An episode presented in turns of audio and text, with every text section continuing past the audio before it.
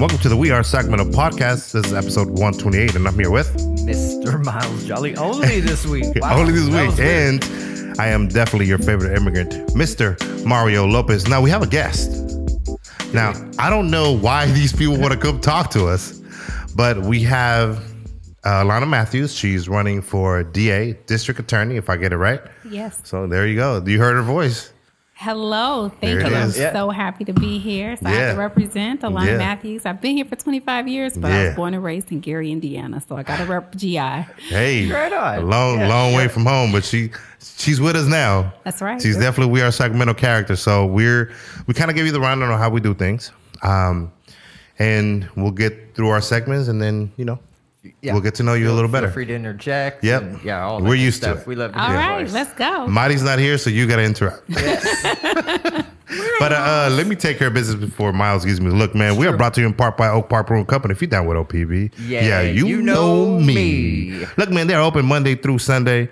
They're doing amazing things. Our beer is still over there. The We Are Sacramento Still? beer, the Amber Pilsner. It's it's winter. It's People don't drink a Pilsner on the winter That's true.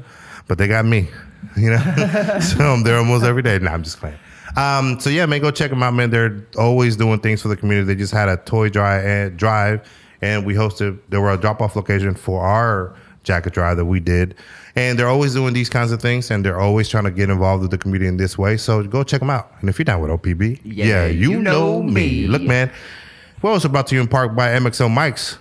Marty's not here. She's not. She's but not. we still sound so beautiful. But we still sound beautiful. Yeah. Yeah. look, man.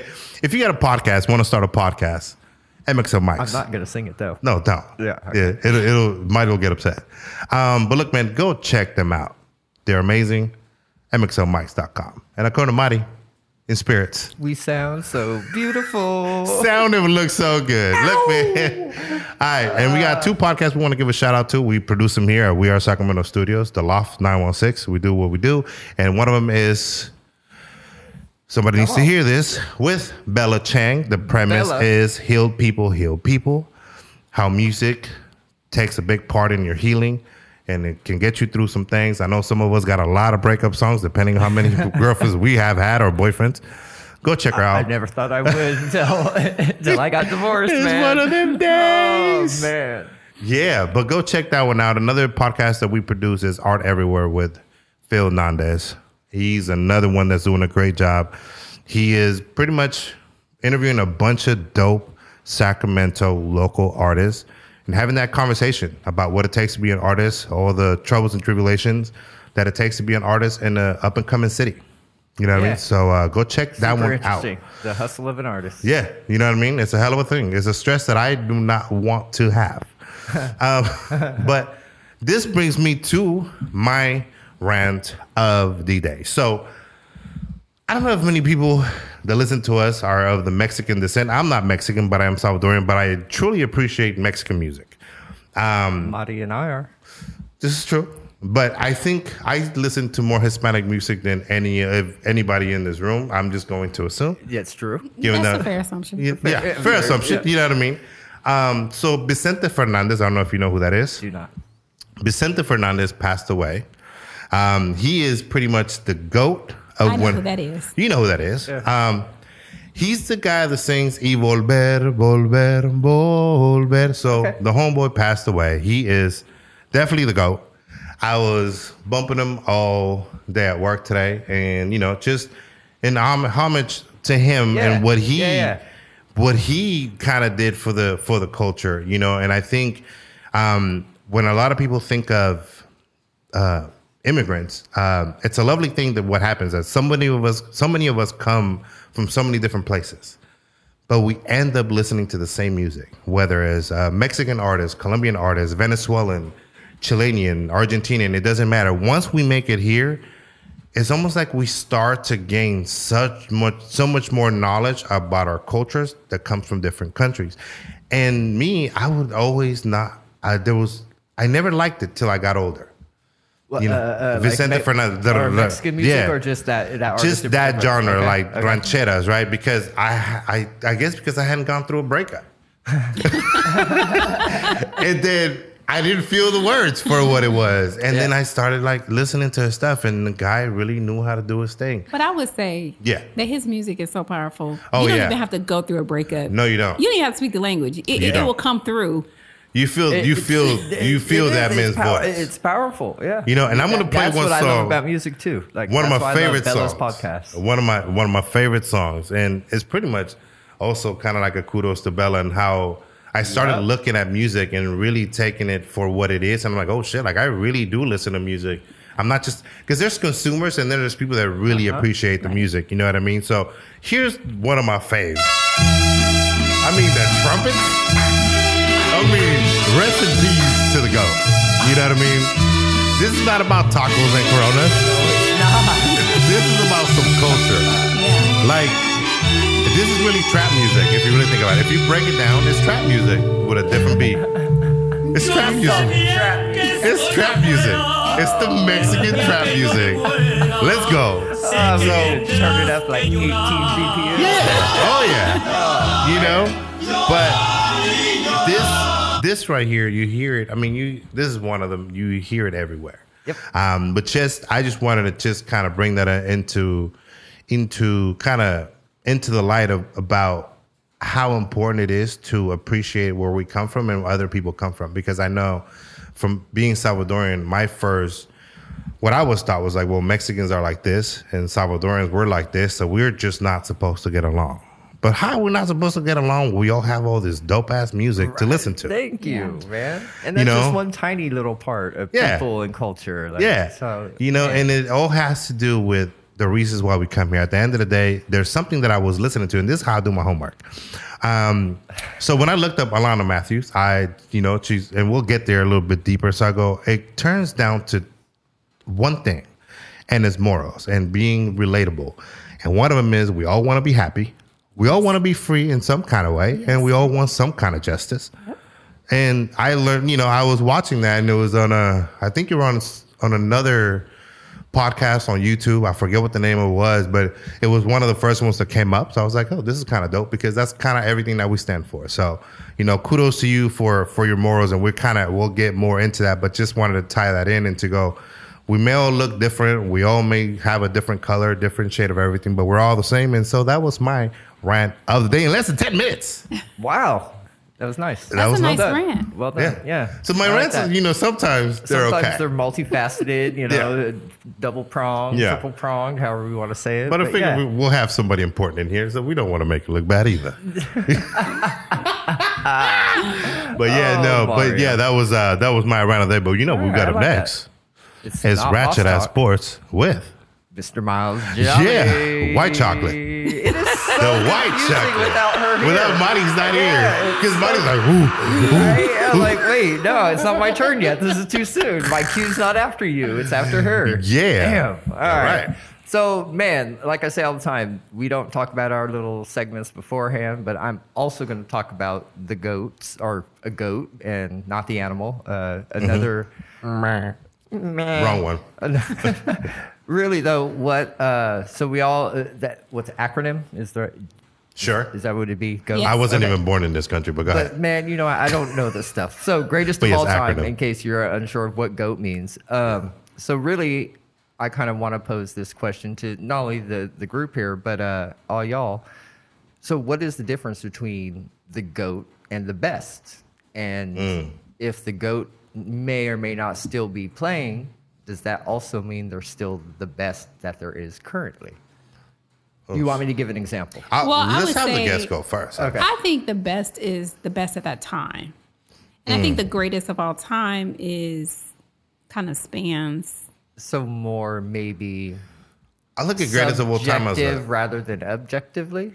So more. I look at that as a mindset. Like goat is kind of like because there's so many good people. Like, like okay, like okay, fuck, like Michael Jordan. Okay, Uh, like you okay, can. so- that's by far, you know, he- but why? Why is it Go Michael? Bulls, since you, since you brought up Michael Jordan. right, This, you is, know, this right. is Indiana here. No, and I, and I love Michael Jordan. I didn't love the Bulls, but I love Michael Jordan because, and I think that's what it, I guess if you could make people that are not fans of your team like you, there's something that has to be said about that, right? Like, I don't like your team. I hate everything your team stands for. I don't like Phil Jackson because I don't even like the way he walks. He walks like a giraffe. You know what I mean? but I fucking love Michael Jordan. Why? I don't know. It wasn't because he was on Space Jam. It was because he just made everyone better. Not only his team, but everyone else. What about Kobe? Same thing. I would go because generationally, he was the goat of his generation too. Like I would, And I can't stand Blake Lake Show. I cannot. I cannot stand the the Lake- Lake Show. Yeah, and I, But- Alana, like obviously you cannot stand the Lakers. You can say that here. I, I'm a Bulls fan, die Yeah. hard through and Yeah. through. Just just hometown. Yeah. I look at the GOAT as the best of the best. Yeah. Okay. Does it include on court and off court, or on field off field behavior? Oh, somebody saw that special about Michael Jordan. Yeah. Well, of course. Oh yeah. Oh yeah. We talked about that. But did, yeah. Because that, and on my opinion, you know, you could be who you are off the court. Like I think goat in that terms, that's what you do on the field, the court, the pitch, whatever.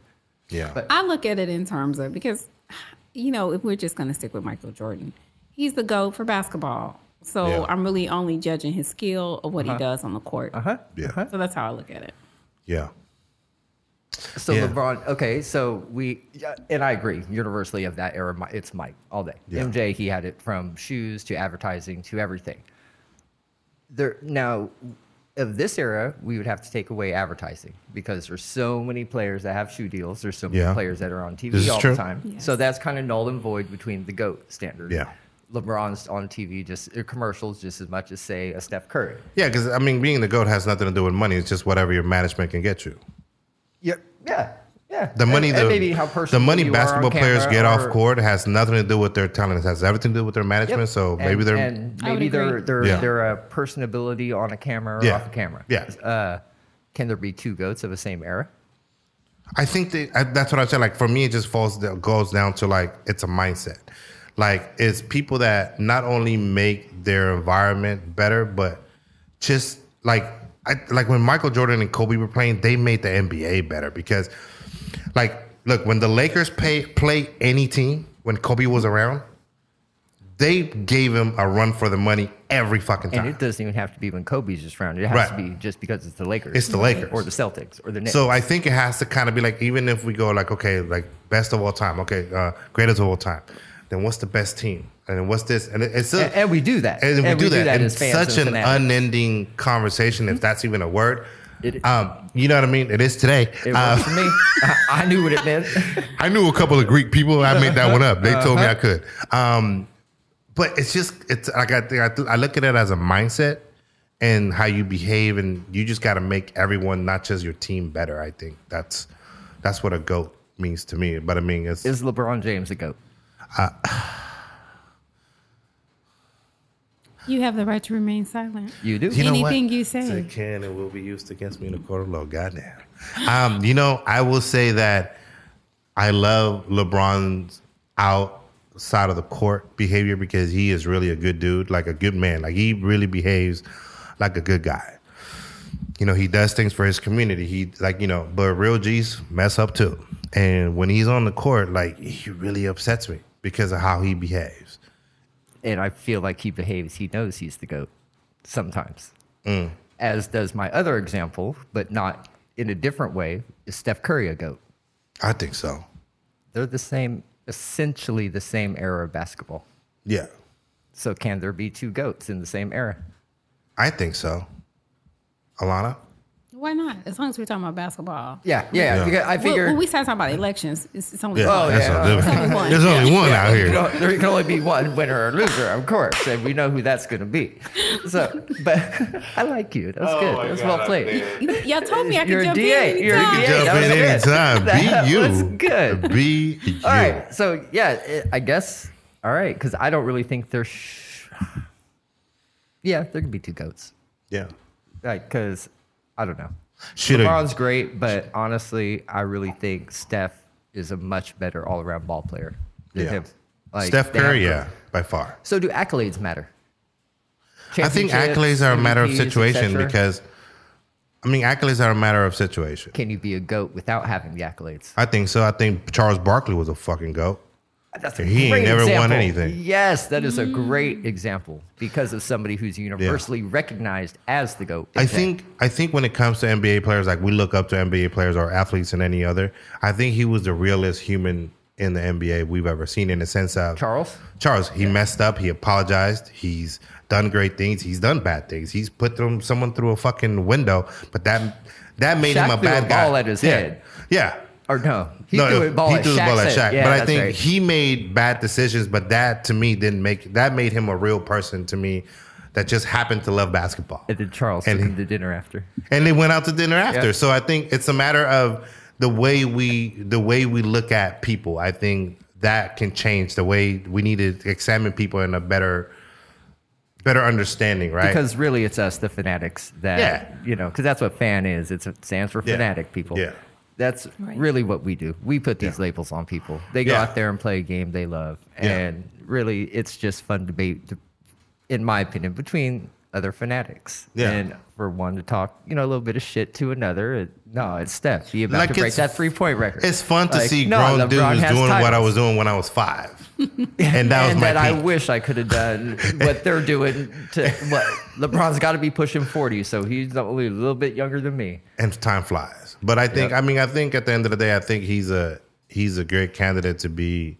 I think accolades doesn't matter. I think a lot of people say like, "Oh, well, look at Jordan want this and you want that," but I think the difference between Jordan and him is that he just made the entire league better. Like he held everyone to a standard. Like whether you play with A him, different standard. he yeah he was as Mike. tough as on his own teammates as he was on players Right. that he Yep. played against and i think that's what makes whether you whatever you think of him as a person that has nothing to do with how he his character as a person i think you know what i mean Mm-hmm. so play I on the don't- courts, play on the court. Yeah. You could be a killer on the court and you know whatever in person, and that don't ma- mean Yeah. you're not the goat of your sport. Yeah. Maybe a shitty human, but a great athlete in Yeah. your particular sport. yeah yeah. mean- that, that was it. Just really, just can there, it, it- you know, can there be two goats? They can i mean My there's opinion- there's more than one goat in the farm It's true, and they all go. they all do i think so i think it's a mindset the goat is a mindset it yeah is, but it's also really just a label us people, us fan, Yeah. us fans put on other players, and really we all just end up jumping on a bandwagon. And yeah, Mm-hmm. okay, he's the best. Well, he's been labeled the goat, so yeah, he's the goat. But Yeah. yeah, there. I I agree. There could be multiple because multiple i mean you can go down the line tim hardaway uh, allen iverson Penny Hardaway. Penny Hardaway. Uh, I still have that Penny Latrell. Sprewell before he wanted to start choking people out. Um, I mean, you know, I love Latrell. Latrell Sprewell was the shit till he- he was till he, was- choked somebody out. I mean, what is that called? Since you're running, you're running for DA. Like, if you choke somebody out, that's assault. assault. That's an One. assault, yeah. How many? How many can you get? What's the minimum for that? Like six months? I get six months house arrest. We we ask all the hard questions here at We're Sacramento.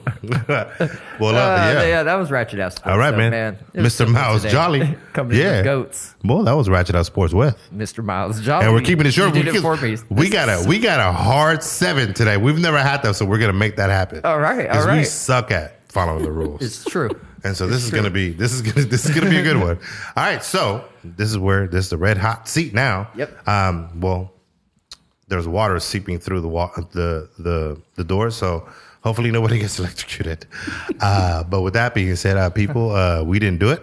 Uh, it wasn't me. So, but we have Alana Matthews, and you are running for DA. Yes. That's correct.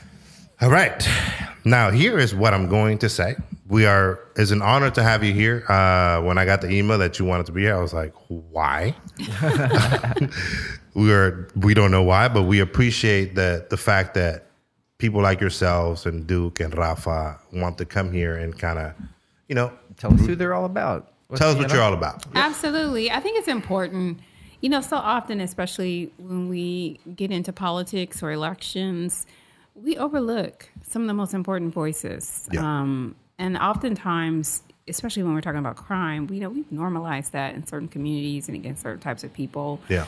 And um, there's an expectation that some communities or some people will just be passive in the political process. And I don't believe that. I believe that everyone has a role And That's part of the reason of why I'm running and what I'm about is about opening the system up so we can Right. include more voices, more people, more perspectives, more experiences to get engaged and get involved. And that's how we will achieve equal justice under the law. And that's my jam. That's what I'm trying to do.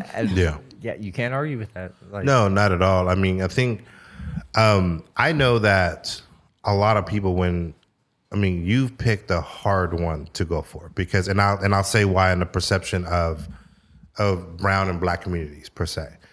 Because the only time we see you is when we're in trouble or something happened. Right. Right? And those are two horrible situations to us why we want to see you. We don't want to see you. But we should pay attention to what the DA is doing because that, that is am I wrong to think that the DA kind of sets the pace to how it all trickles down to society in the way well, crime I guess let's have her explain what Yeah. what is the role of a DA.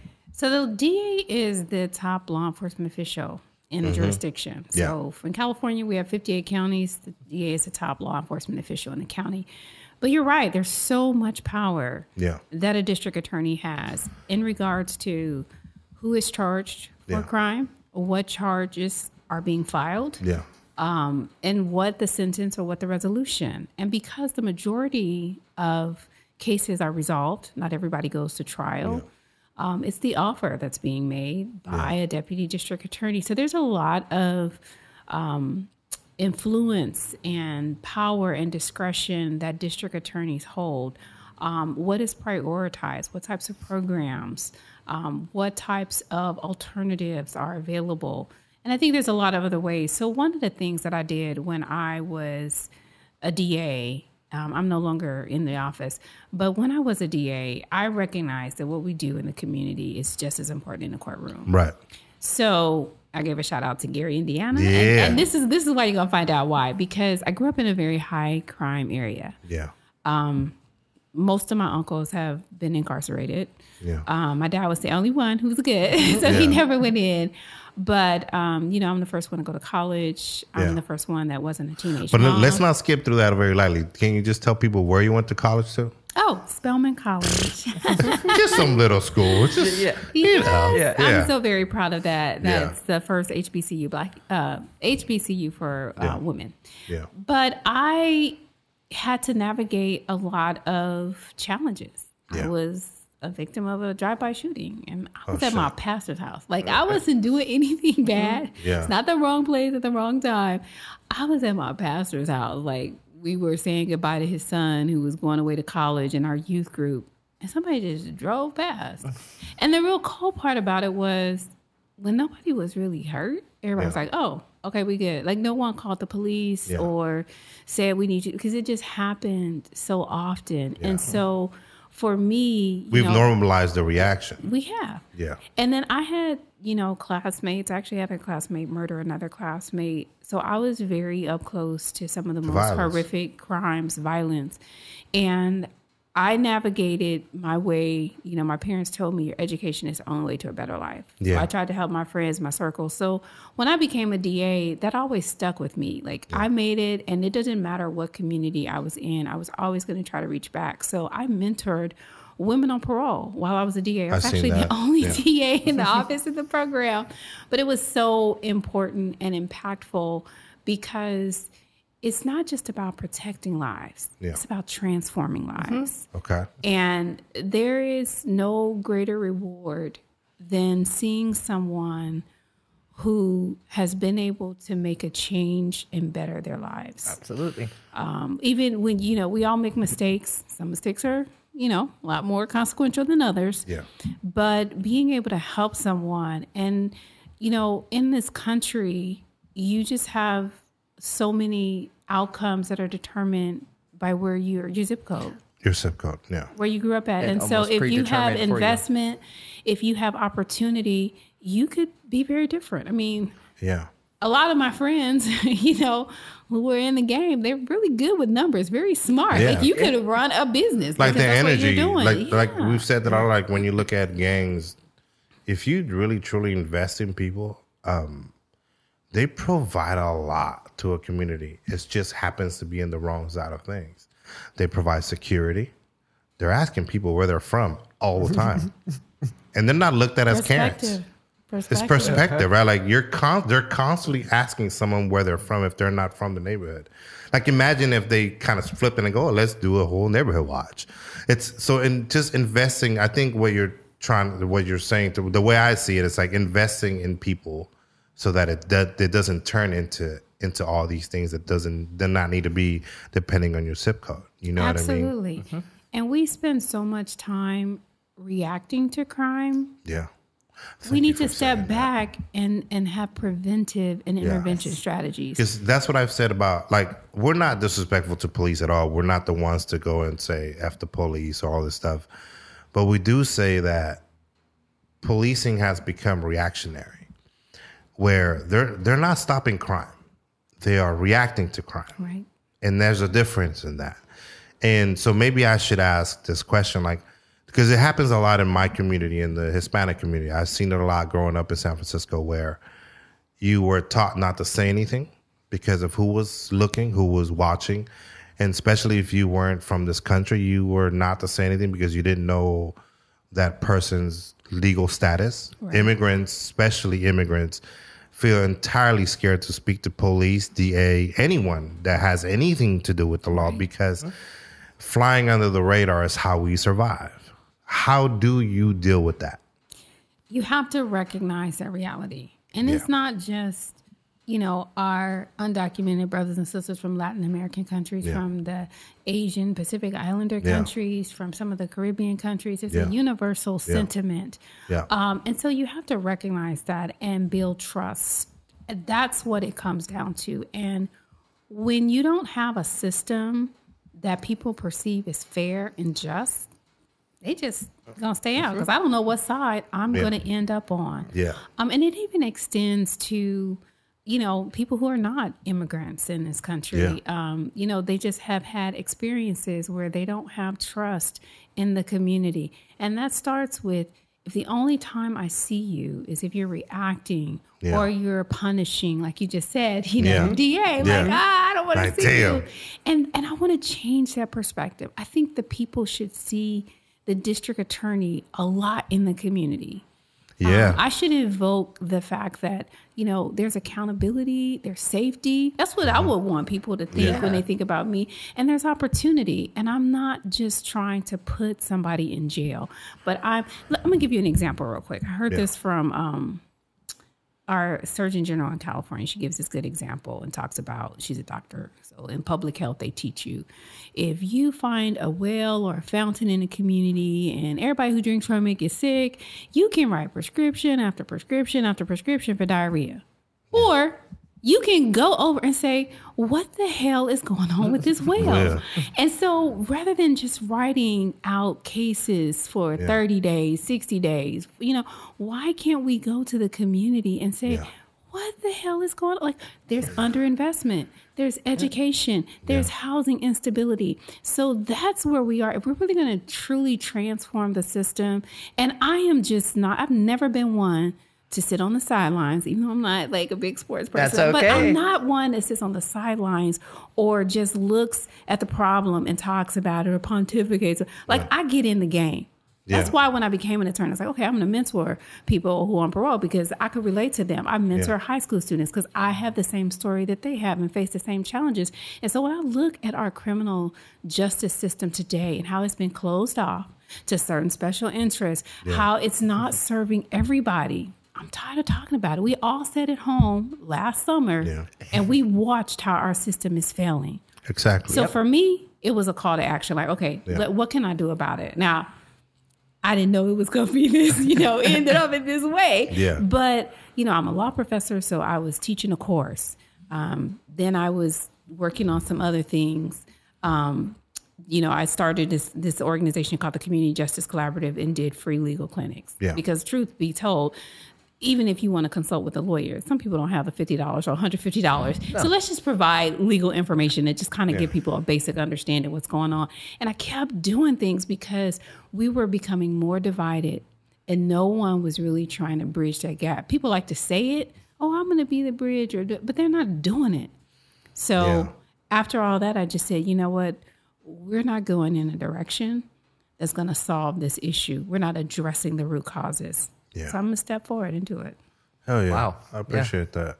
I mean, because I'm like I've I've been very critical of I've and I've even said it in this podcast. I mean, many a times where you know how sentiments like defunding the police don't work because there's still a ninety percent demographic that needs to call the cops.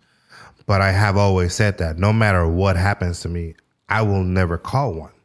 And to, I mean, I will, I mean, Miles has heard me say this and I will, and I believe that to a core because I have learned that they weren't here to help me at the end of the day because, I mean, just where I grew up, how I grew up, it was like how the, the energy and the behavior was just go, go, go, go. And like how do you serve people if you're constantly suspicious of the people you're serving? So i think that's such a hard um how do you call it mindset of mine to break right because now when i see a cop drive by i don't go well fuck him i just go well nothing nothing Yeah. nothing Yeah. pop Yeah. Yeah. nothing nothing goes oh i feel safe i don't say i feel safe or i don't feel i feel unsafe i just go well there There's was a a cop. cop. He kept driving. he kept Yeah. driving He kept driving. Yeah. you know what I mean? But how, like, I want to get, I personally want to get to a point where, okay, if something happens, you're like, we're starting to own things, right? We have this building. If something happens, shit, I might have to have to fucking have to call a cop. And then am I going to be received as if I'm not the one breaking in, I'm the one that called you? Because social media has such a horrible power, which is access know. to information. And so when you see men of color being accused of breaking into their own place, it's a and it's a thought that I've had going, Going into, into our tomato. store Yep. In the dark Yep. when it's dark, and I go like, "Fuck!" Like I'm, You have said it to me that Yeah. "No, I didn't go get it last night. I didn't want to get it. I didn't want somebody to think I was breaking it. yeah, Like, you know, and it's our store, Yeah. you know, but it's just to feel like you know, unwary, and I think we want to get to that point where we're leaving, living in this society where we all can just live together and be like, look, we're here for each other. And like you said, we all just want to be at the end of the day. We all want safety, fairness, yeah. and Yeah. so one of the things that I say is I don't lead by issues. Yeah. I lead by values. There you go, know, yeah. What are my values? Yes. Safety, fairness, and justice, because that's what we all want. So on this, you know, campaign trail, Yeah. I've been asked in debates like the question about defund the police. Where do you Mm-hmm. stand? And I'm so glad you said exactly what you said because, you know, my opponent was like, I don't support that, and we need more communities of color, want more police. But my answer was, we have to step back Yeah. because you can't answer that question. It's a making a lot of assumptions Mm-hmm. unless you understand what police means to different people. Yeah.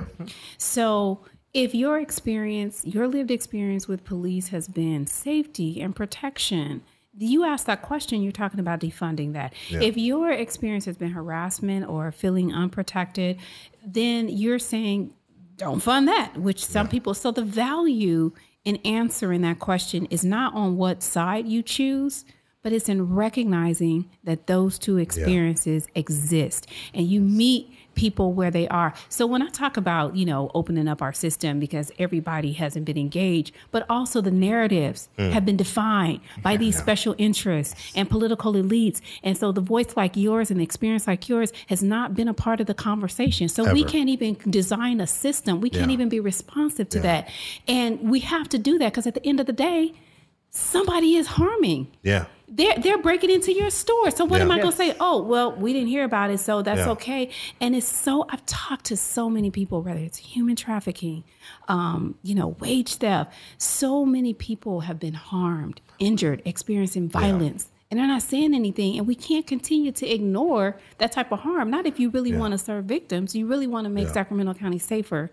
You have to open it up. Like we and become protect it collateral damage at some like we've accepted collateral damage because of what it takes to to to just enforce things i think. You know what i mean? Um the the other thing i think that is is interesting to just kind of see how the climate is i think um like when people see say someone like yourself or you miles or i they automatically assume well they're going to sway this way you know? And and i'm a firm believer of critical thinking uh, miles and i don't always agree on many of things or some things but there's always a commonality of like we can always have the conversation it's not politics it's just on some friend shit you know and i think we i personally don't work from a place of being right or wrong. Like that's why I can say things where, well, yes, it would be convenient for me if there was no cops, not because I'm a criminal.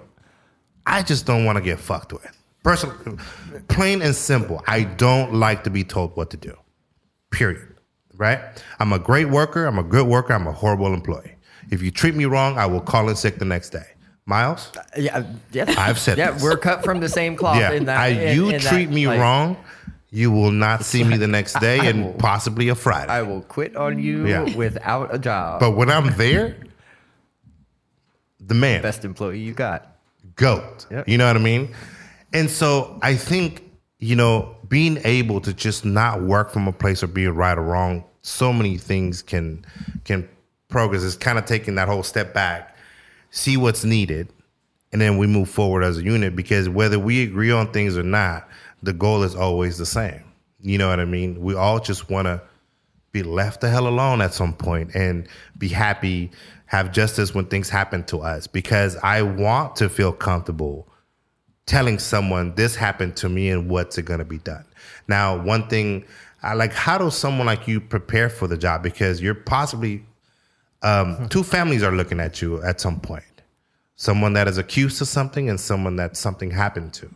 And you know, I was watching to prepare for this. I was watching uh, Law Abiding Citizen with Jamie Foxx. You know what I'm saying? Okay, I, I did my research All here, right. and Uh, I've been watching Brooklyn Nine Nine. there it is.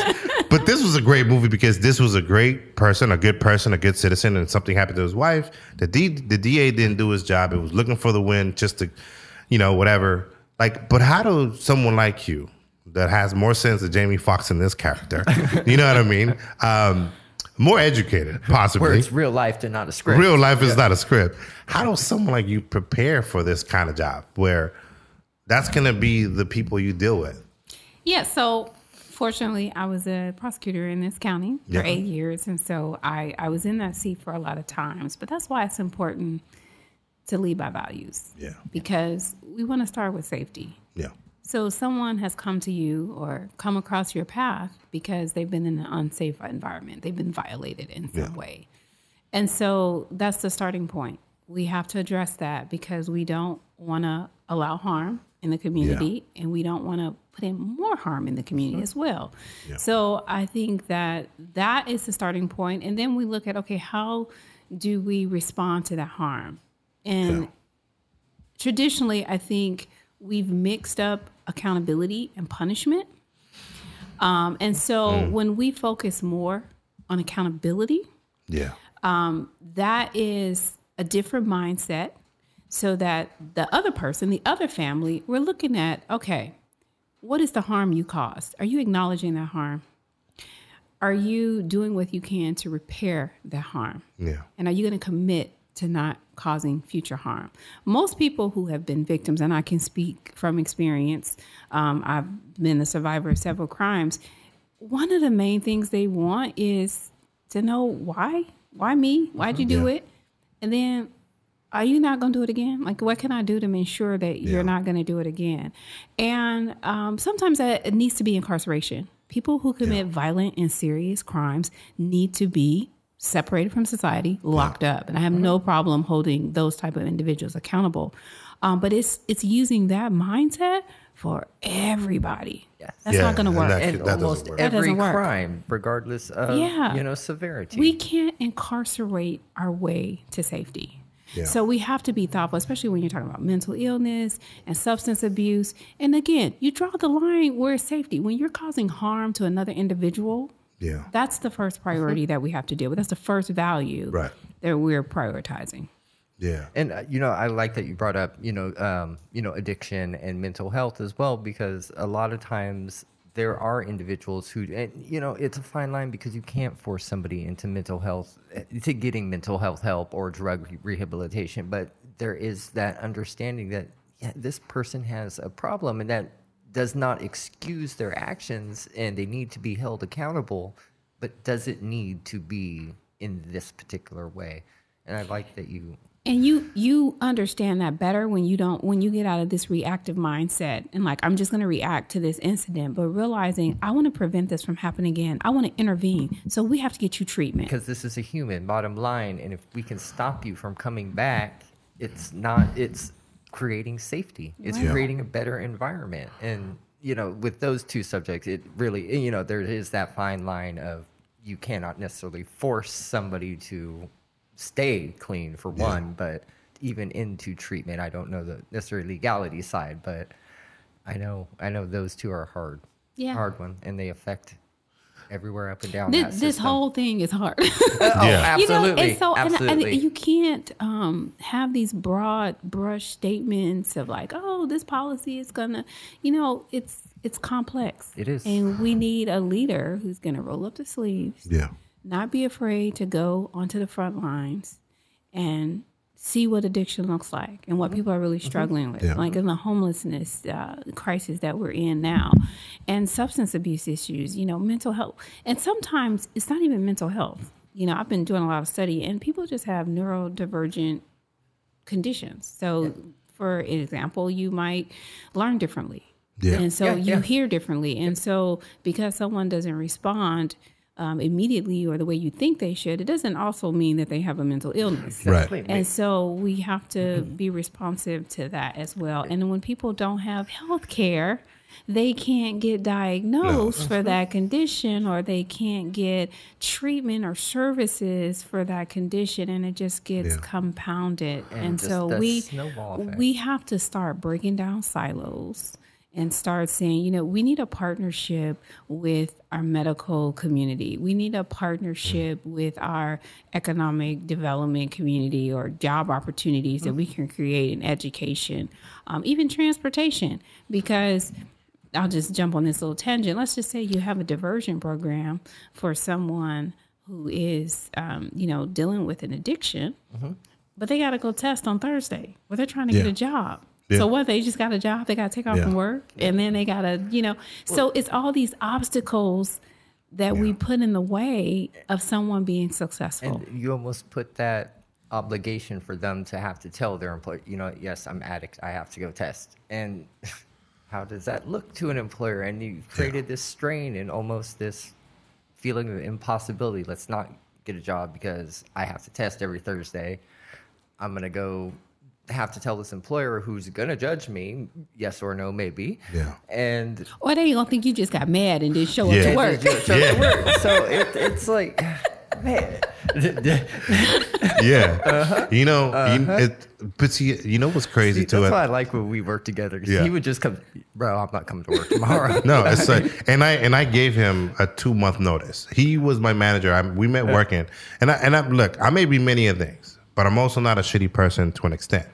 And I go, hey fam, look, man, I already feel it, bro. I'm if anything, I'll give you a two month notice. Like, and those that was the exact words because at the end of the day, and he didn't get it. He got the. He day of- actually- he was he called in sick the day I quit. Yeah, So, it, it was funny as hell, and it was, you know. But I think I I I love the fact that you are here because I think Yeah. I think people need to hear that that people of your stature and the people that serve the communities in ways that people don't really recognize because being a DA putting away people being responsible because essentially you're responsible for people's freedom whether they fucked up or not like taking Well, at some least like their accountability. their accountability right? Like but it's it's a hard job. It's a and you like you said you were a prosecutor already how yeah, he, she understands. you know what I mean? You understand that, but how do you work with the public defender's office, right? Like I, I met someone that worked in the public defender's office from the fortunate fortunate feast that we were at, uh, volunteering, uh, and he was, you know, he handed me a card and was like, "Hey, do you know anyone that needs their records expunged because they got a grant for to help people that have had, you know." And it's and, it, and of course it depends on the on the situation. They've been you know away from trouble for a long time, but I think you know, when people mess up, there's a lot of things that happen. Like you pay for your crime. They say you go for for a, a good nickel, right? You go for five. Um, you get out. You, unfortunately, it doesn't end there. You almost you start not being able to get good jobs. Right. Um, you start all these things start to happen where almost makes it impossible for you to be fully rehabilitated because rehabilitation to me I don't look at it as something like okay you're no longer going to commit crimes, but now you're going to be put again in a situation where you may have to. Where a lot of people go in because they have to. Like there's people that are put in situations that, you know, they may go shoplift and because they're hungry. Right. That's a hell of a thing, right? And I think you're someone that understands it. But how does someone that gets out uh, works with? How can the DA help with with the public defender's office, or is that something that you guys are already working together to just kind of alleviate this whole almost like revolving door that happens? Well, I am not aware of the DA's office currently doing an expungement clinic, but there are certainly a lot of different community resources. In addition, I think the NAACP they have a monthly clinic, and the public defender's office. Yeah. So I think from the DA's perspective, you have to recognize the obstacles yeah, that individuals face when they get out. That's why recidivism rates are a lot of times so high because there are just as many barriers. And so that's why it's important. Again, I go back to having these preventive and intervention strategies because if you don't address the root causes of crime, yeah, you're not going to address you're not going to reduce mm-hmm. crime. Yeah. Mm-hmm. and so i think that one we have a lot of diversion courts in this counties but what the def- public defenders and other defense attorneys tell me is that there's so many hurdles that it makes it hard you know you can't have a one size fits all no, um, I, I'm a mom. I have three kids, and Yeah. I, I used to just, you know, tell my kids, if you don't eat breakfast, you don't get your juice. My oldest son, all right, he's gonna listen to me. My daughter, she's gonna negotiate. Okay, how about I eat half of this bowl Yeah. of oatmeal, and then I what about three quarters? so she's gonna be a lawyer. Got it? yeah, and then my youngest, he's 22, and there's still a bowl of oatmeal in the refrigerator that he's not gonna ever eat. So you have to recognize. So he's gonna move out when he's forty. yeah. Got it. All right. Yeah. Oh man. So how? Okay, fine. Let's do something cool. Like well, how? How has it been being a mom and have this? I mean, this is like a real job. This is something you clock into. You don't have a clock or a computer you go to and clock in your time. Like you're you got a real job. How was it managing motherhood, all of this responsibility, running for a DA? You're also married. How does one manage that? Well, it's been a long journey. So I, when I first started in the DA's office, and I left there in 2012, um, but I knew that I was bringing my home, my work home too much when my son, I think he was six, and he said, "I don't think there's a Santa Claus." Because he would be charged for breaking and entering. He had a lot of Jewish friends who Yeah. celebrated Hanukkah. They didn't celebrate Christmas. So he was like, why is he going to their house? They don't even Yeah. believe in him. And I was like, oh, okay. Yeah, let's stop. Yeah. You know, the elements of. He Uh, started quoting cases from the '60s. Yeah, Charles versus, versus Smith. I'm like, oh shit. but, you know, I think, um, you know, it's just a part of my experience um, for uh, most of my children's, you know, upbringing. I was single mom, and you just got to get it done. That's the that's the mentality that you have. So um, once I became a single mom, I did realize that I needed because people don't understand. Older your kids get, that's the more you need to watch them. They think Yeah. it's hard when they're Yeah. young. No, it's when they can drive and yeah, Yeah. that's when you. And now, I mean, they didn't have cell phones really, you know, back then. Um, so now with social media, you really have to be on your children. But.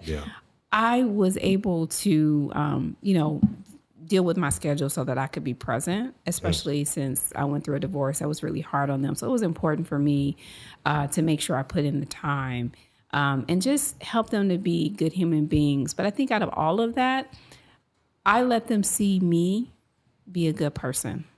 I let them see me all do all the community work that I did. They were always there with me, um, and so that's they all went to college and they grew up. You know, they're they're not actually at home. My youngest son. So Hey, after out. they graduate, well, they left. They never came back home. man, they should have never gave them money. Right. man, that's good. But though. then you know they is- all left, and yeah. that allowed me to you know meet my husband now. So Yeah. Yeah. now we're, we're, Hey. we're happily you know married, and That's dope. It's it's a lot to deal with this, but I feel very passionate about the change that we need to have. I mean, I had transitioned my career to climate justice, environmental justice. So instead of protecting victims, I was focusing on vulnerable communities. Mm-hmm. And I had a pretty great job. I was traveling across the state doing a lot of cool stuff. Um, but I really thought we were going in the wrong direction. And especially last year, we were becoming more and more divided. And Yeah. you can't just talk the talk. You got to get in and do something. So um, yeah, made the decision, and I've never run for office, so I'm learning every day. Yeah. I probably made every mistake a candidate could make because Yeah. I'm just me. I, Well, yeah, you I'm came to We Are just- Sacramento, And so we don't know how that's gonna go. but that's so refreshing. Like, Yeah. and I think that there needs to be more of that. People running for office. It's this you, you know. It's yes, you have this title of DA. Yes, you have your accolades, and- but you're still just a woman, a girl with a family, and you're just you. So I think that's so refreshing to you just come Yeah. on here Thank and be yourself. Thank you. Because I wish there was more people running for position that would just be themselves. That's Yeah, all just come to have a conversation. Yeah. You know what I mean? Because we're not, you know, we're not really a political podcast. We're just to come talk to us about the people and wh- how can we do, what can we do to help. Um, it's a matter of access, how many people we can reach and help out. You know what I mean? I think that's in when you become the DA, All you know, right, for all right. Sacramento County, you know, Amen. amen. You know, hopefully you can get to your goals and what you want to accomplish and and change the way people like I, you know, myself think and and many others, you know what I mean, and do the work that that needs to be done. and only that be the voice that Yeah. is pro- you know providing that new mindset just be yourself be true to your values be true to the people you're representing and yeah, I think it'll go great. i think we'll do Yeah. great I think Thank it'd be you. good. Yeah, man. We Thank appreciate you. you. being here. I know you had a hard seven. We have six, six minutes. We did great. I Six know. minutes. you got six minutes, six minutes. Mm, mm, ow, mm, mm, ow. well yeah feel Yeah. free to tell us anything, Anything, else about yeah. yourself you'd like Oh wow! Like Okay, you got Yeah. you, you, you got the floor now. the Say floor, whatever you want to say to the people of we of Sacramento, and we are Sacramento. Well, I'm I'm really happy to be here. Uh, this is a new venture for me, so um, you know I'm still me. I still like to um, just sit home and watch television, Yeah, yeah. watch my ratchet TV shows, That's right. sometimes reality TV. Jerry, Right. You just Jerry. veg out. Yeah. Um, and I I think also um, I'll just give a shout out to my parents because they really um, are the reason that I'm here today. I, I grew up in a union household. My dad worked in a steel mill. My mom cleaned hospital rooms, yeah. and I just saw them fighting for others as I grew up. I mean, my mom was the type of person. First of all, if she saw people fighting on the street, she would stop her car and be like, "Mom, you can't, you can't." do-" This is like in the '80s and '90s, so you had colors. Like, "Mom, you can't do it." Mom was like, "I know your mom taught you better. You're not gonna do this in front of me." But she Yeah. was also the type of person. If it was raining and she saw a woman pushing a baby in a stroller, she stopped Yeah. and just say, "Get in our car, wherever you're going. We're going to take you." So, in addition to like seeing them fight for others, you know, on their jobs for better wages and things like that, I saw them working in the community to just help people and and and and have our people do better and be better. And so, um, I'm just really thankful for that grounding of how they raised me. And and your life is more than just you or a job or like a title. And so um, I'm I'm an unconventional candidate probably um, but I I truly believe that we can do it. And we're at a moment now not only in our country but in our county. Yeah, well we can do this. Yes. Yeah. we can actually achieve safety. Yeah, we can achieve accountability. And we can change, achieve fairness. And i think you know that's a that's a second personal mission of mine is that i want to change the way you think about the justice system. Yeah. because once you're a part of it once you're included once you're engaged Yeah. you realize it's it's about you it's not Yeah. about something other it's about all of us Right. and so the only way we're going to achieve that, uh, so where we're all happy, we all feel safe, we all can thrive, we all can live, is if we all do our part. yeah. Yep. Amen to that. We love that. Yeah. And Man, so with that man, being I- said, man, let me go ahead and close the show, man. We appreciate you being here. Very much so. Uh, we are honored that people like yourselves want to come here and, and just kind of speak their minds and, and talk to the people, and, and hopefully it works out. people like yourself are willing to run for office Yeah. and run for Oh, an yeah. elected position and put themselves out there like this and just very much Oh yeah. So Sacramento, look, man, be good, be better, be the best. Not to be the best than everyone else, but be the best for yourself. Being the being the best, being a goat is a mindset. Make everyone better. Make the people that hate on you even better, because it'll make your drive even bigger and your hustle, and no one can take that away from you. So with that, Sacramento, you know we got Instagram, and it's we are Sacramento. 916 And you know we got an email in this info at wearesacramento.com. 916 And you know we got a website and it's wearesacramento.com. 916 And we are Sacramento. Sacramento. Peace.